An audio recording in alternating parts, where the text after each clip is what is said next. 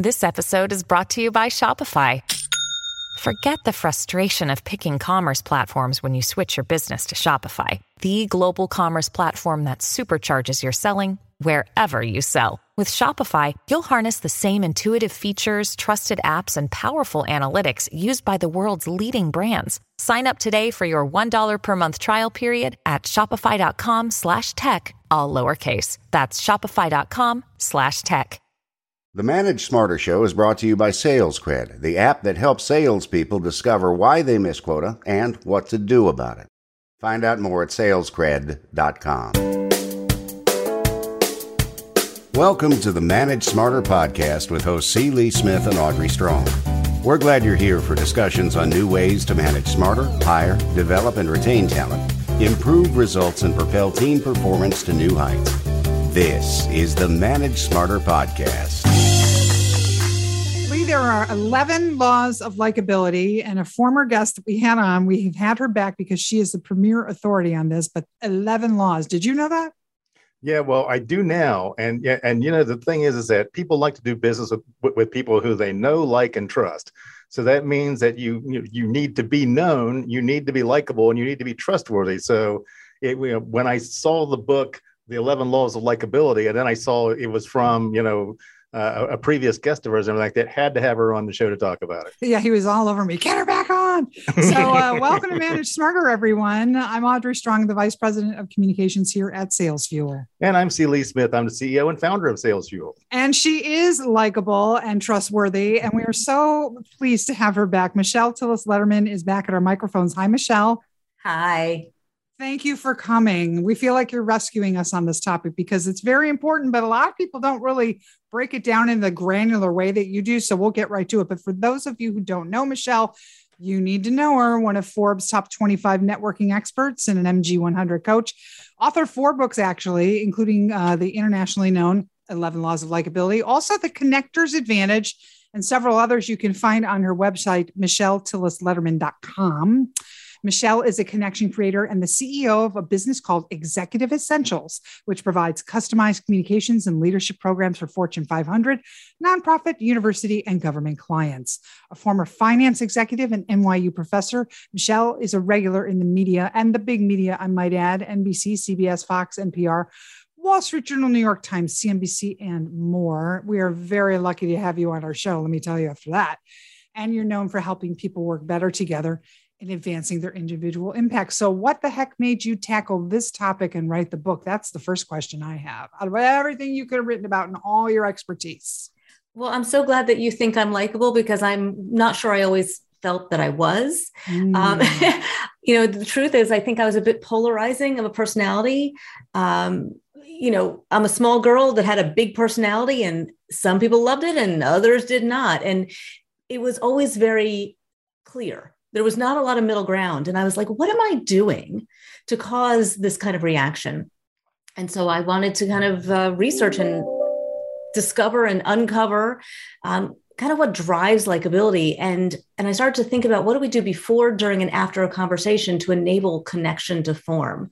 And, and hopefully I have taken a lot of my own lessons and have become more likable. Well, let's drill down on that. So what do you do before, during, and after then to make yourself uh, you know, have the opportunity to be more likable? So th- that literally is the flow of the whole book.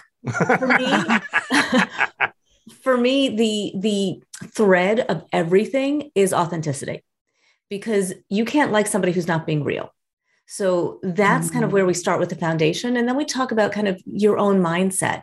And there is the, the balancing act between the law of self-image, how we see ourselves, and the law of perception, how others see us. And it's, to me, the opposite side of the same coin. Mm-hmm. And kind of rounding out that, that mindset piece and that pre-work, so to speak, is the law of energy, which is actually the first chapter I wrote because the guy I hired to work on a proposal with me didn't get it.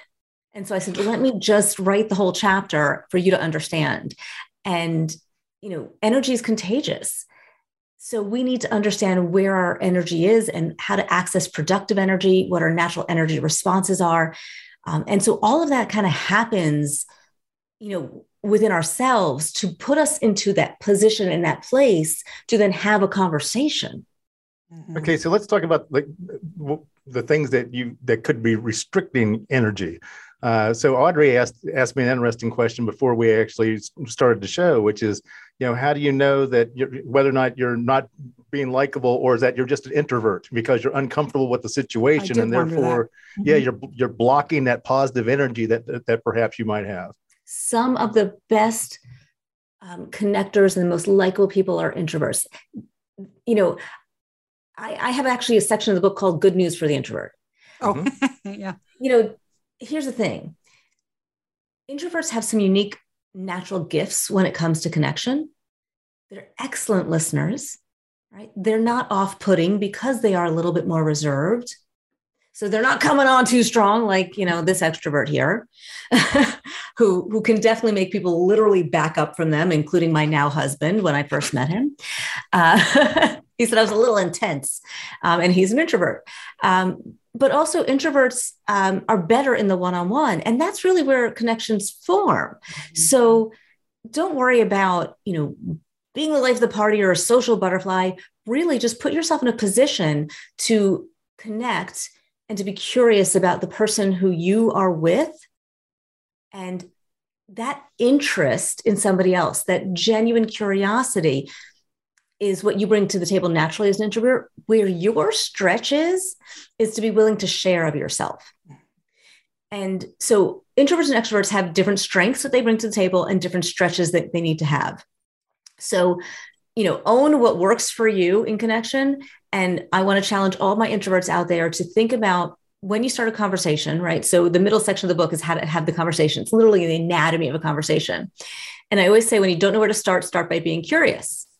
But I want you to ask a question you actually want to know the answer to, and that you would be willing to answer yourself. Mm-hmm. Because that way you are also going to give to the conversation and not just pull from it. That's the introvert side, but just to not leave my extroverts out. Whereas you might be really great at sharing, you need to make sure that you're focusing on listening and eliciting mm-hmm. more information and being curious about the other and not just giving to them. So you can see we need both. And it's not an interview. All right. It's it's so it's not like you've got five questions lined up that you want to ask. It's like ask one question or whatever, listen to the answer intently all the way through, and then let that be your guide to a follow-up question. Is that good advice, you think? And that's the probing, right? So the chapter, one of the laws is the law of curiosity. And within there, we start to learn the different types of probing questions. So it doesn't feel like a machine gun interrogation with the lights glaring in my face. Yeah. Now, let me back up the bus. I've said that before in several interviews. I'm going to er, go back to something. As long as I'm said. not under it, the go ahead. The first thing you said, Michelle, was that your authentic self. So like, you know, when I go to a mixer, I'll think, well, my bullshit detector's on and I can spot somebody who's, you know, faking it to make it or whatever. What's the definition of the authentic self? How do I know that I'm being authentic? And if I'm not, what do I do to fix that? I might be like, well, I'm trying to be, you know, like just myself.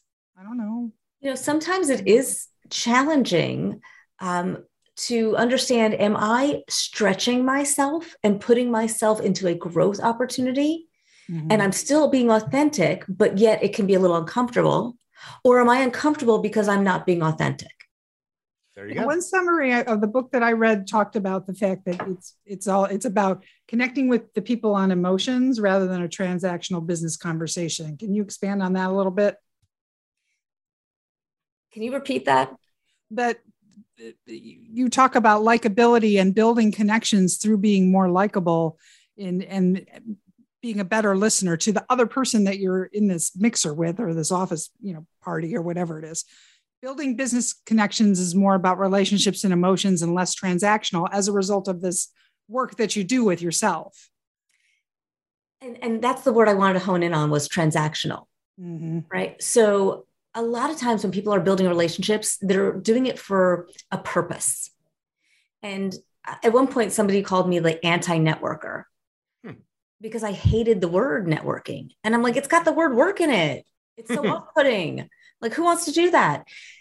And I think it's because when we do this thing called networking, we're doing it for a reason. I need a client. I need a job. I, I, you know, I, I, right. There's something behind it. And that's when it starts to feel ickier.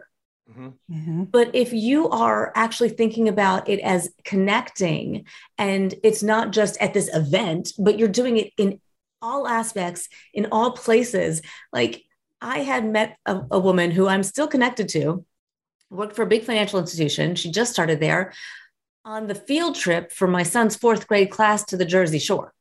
Right. And it's in environments when you don't, when you're not trying, sometimes when the best connections form. So it's shifting your perspective on the relationship building approach to life and prioritizing those relationships, than thinking about, okay, I need something, go, you know?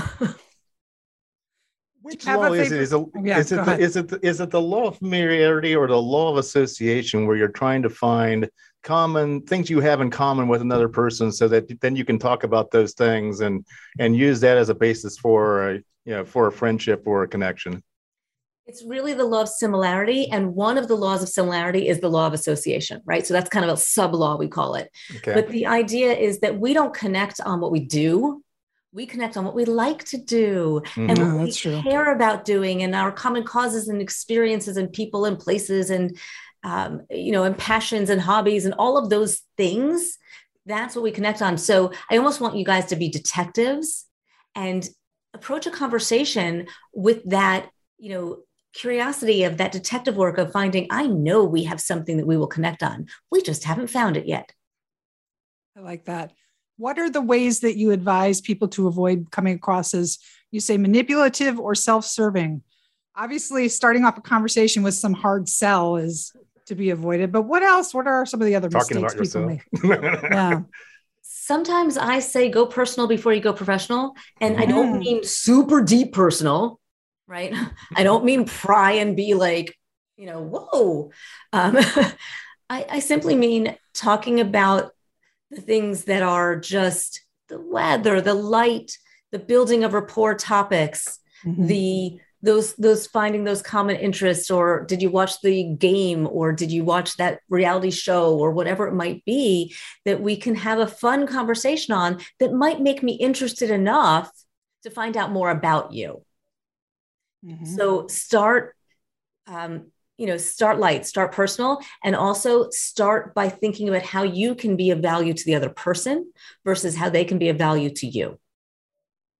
So this is manage smarter. And, and I had a manager once who was so consumed with being liked by their staff that this person would not, you know, would, would let their staff get away with everything and not, not, you know, enforce company policies and not call somebody out when, when they weren't doing their job and everything like that. Is there a limit to likability? Is there a point where you can say, eh, you can be likable, but not, but this is extreme and this is going too far?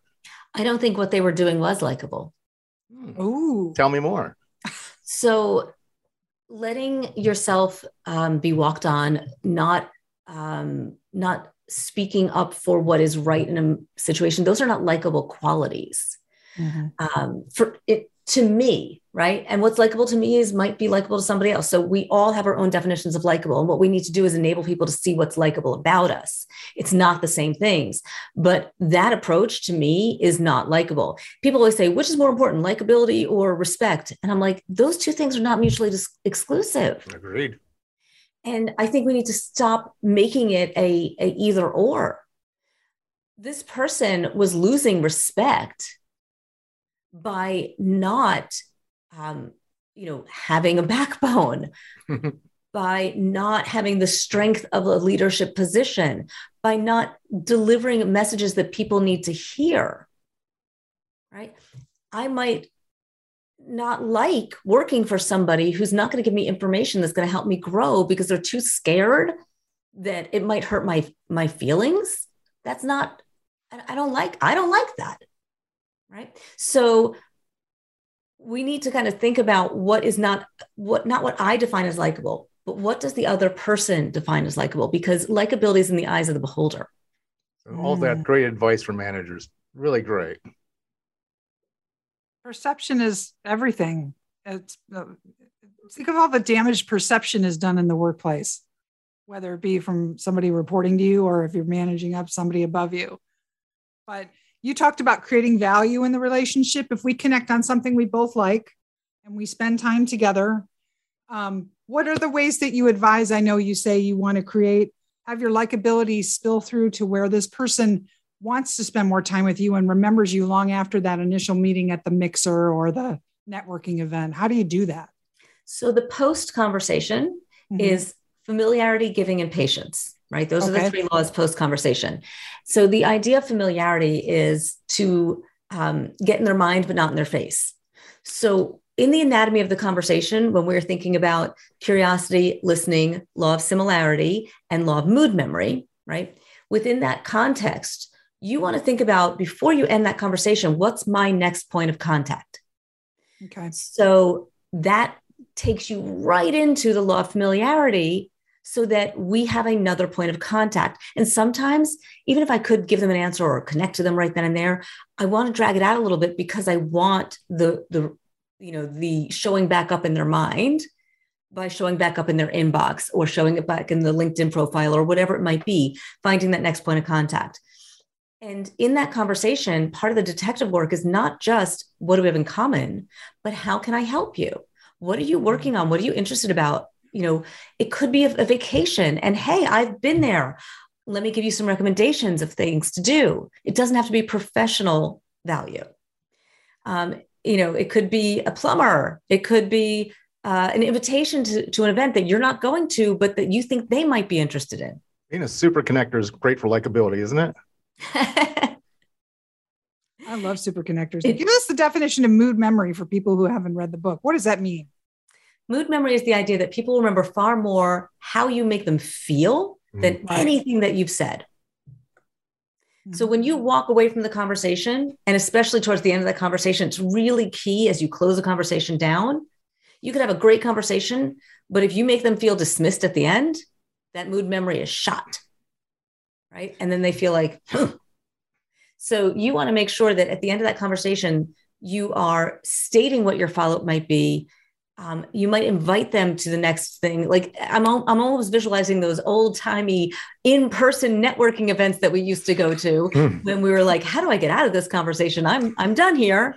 Right. Yeah. Drink in one hand and, and a plate full of cheese in the other hand. It's like, you know, and, and I actually give a whole lot of ways in the book of how to extract yourself from the conversation, or what I actually prefer is expand the conversation, meaning you invite somebody else into the conversation yes, and that changes the one. dynamic of it. Mm-hmm. So let's talk about, you mentioned authenticity as the common thread that, that runs throughout. Mm-hmm. So let's talk about humble bragging and people on social media. How do you get to be more likable on social media? By being real. I will tell you, you know, I have this professional Facebook page and my personal Facebook page, and I thought I needed to separate them. And I kind of wish I never did that because, you know, on Instagram and on other pages, I don't differentiate. And I will tell you, even on LinkedIn, which is a very professional platform, you know, every once in a while, I'll put a post, like I just shared a post. I'm doing a walkathon for uh, the Lupus Research Alliance. My oh, wow. son was diagnosed uh, during the pandemic, and it was very, very serious, and, and he was very ill. And I shared it on LinkedIn. I got more engagement in that post than in any of the professional posts I do. People want to see all facets of you. And so if you want to be likable on social media, don't just show one side of you. And, you know, I don't want to see ten million posts about your dinner unless you're a chef, maybe, you know, or a food critic. That's reasonable. Or only the greatest hits. You know, I want to, I want to see, you know, I want to see the struggle too. Like, I mean, not everything should be of pictures of my dogs. Like there needs to be some variety to show the roundedness um, of the different facets of you, so that you have me intrigued, that you have me curious, that you have me wanting to know more. I totally agree with that. And I cop to the fact that I do post my dog too often. Okay. And I, I post food that... too much, too much. Yeah. yeah. Well, well, my Audrey... dog turned ten yesterday. So I did a big oh, post. There you go. I'm going to go look at that. Audrey, you week. talk about the, the three, the third, the, the three rails, you know, of things that we should, should not talk about. Sex, religion, politics, I keep out of my feeds. I try to just keep them out of my feeds. And, is, you know, my social media feeds, personal and professional. Because um, Because I just find like it just it's I don't know. It's just, yeah, the, the three third rails. What's your opinion on that, Michelle? It's almost like a magnet for, for, for people to disagree with you and to not like you because it, you, they don't agree with your political views, your religious beliefs or whatever. Is that we being overly sensitive about that or, or are we on track? Or do you think you those know, that enhance your feed or just stay away from them like old school? When I wrote the book mm-hmm. was was I will say a little bit of a different time. We were not as polarized a society as we are today. Um, and yet even there, I said, be careful. Okay, right? Good. Yeah. Tread lightly. I also say tread lightly with humor because mm-hmm. humor doesn't translate globally, you know, the way it, it has in the past. So be careful with some of those third rail topics, but I don't think they have to be banished. Okay. But I think when we are, you know, dipping our toe in choppy waters, you have to enter a conversation like that with an openness to, um, to being influenced, an openness to embracing different views, to be curious about what is what is behind something so that you can at least show somebody that you heard them, you listened. You don't have to agree, but you can appreciate them willing to share and to inform, educate, and be open to hearing an alternate perspective. Yeah, I think there could be a lot more of that going on, the openness to an alternate That's perspective. Sure. Yeah. I think if we could navigate that conversation a little bit better and not be yes. so afraid of it, maybe we wouldn't be so polarized. Maybe. After this show, we're all going to be canceled. So there you go. Just for saying that.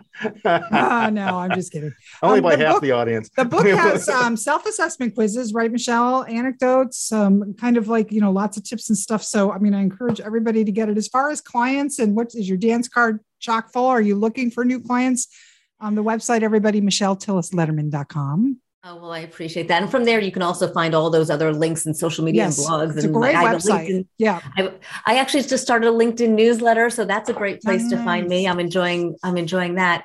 Um, dance card is, um, has got a little bit of space, but not okay, a whole lot. Yeah, um, great. But you know, for me, it's really about who I want to work with. And sometimes you find space for the people you want to work with and work for. So I never, I always say, second section of the book is always have the conversation. You never know where it's going to lead. And sometimes if I'm not the fit, I know someone who is, and I'm always happy to make those connections. Fantastic. So my last question is, what makes a good question? Oh, uh, a no. few things. One is it's open-ended. Right. So it allows somebody the freedom to take it someplace. Um, you know, two is you actually want to know the answer to it. Because if you don't have that curiosity, that interest, then it's not a good question because you just don't care about the answer. I love that. You guys remember, I'm dating myself, that old political show on P B S. And he'd say, what do you think of the presidency? And I go, blah, blah, blah. And he'd go, wrong. Michelle Tillis Letterman, what do you have to say? Yes. He would say, yes, sir, you're wrong. That is not the way to behave, people. So Michelle, that is a way you. to get ratings maybe, but not maybe. a way to make friends. It certainly was. Thank you so much for coming back on the show. We appreciate My pleasure. it. Thanks for having me on. Thanks for listening. If you enjoyed the show, please rate and recommend on iTunes, Overcast, or wherever you get your podcasts. You can also get more great information at sales fuel dot com.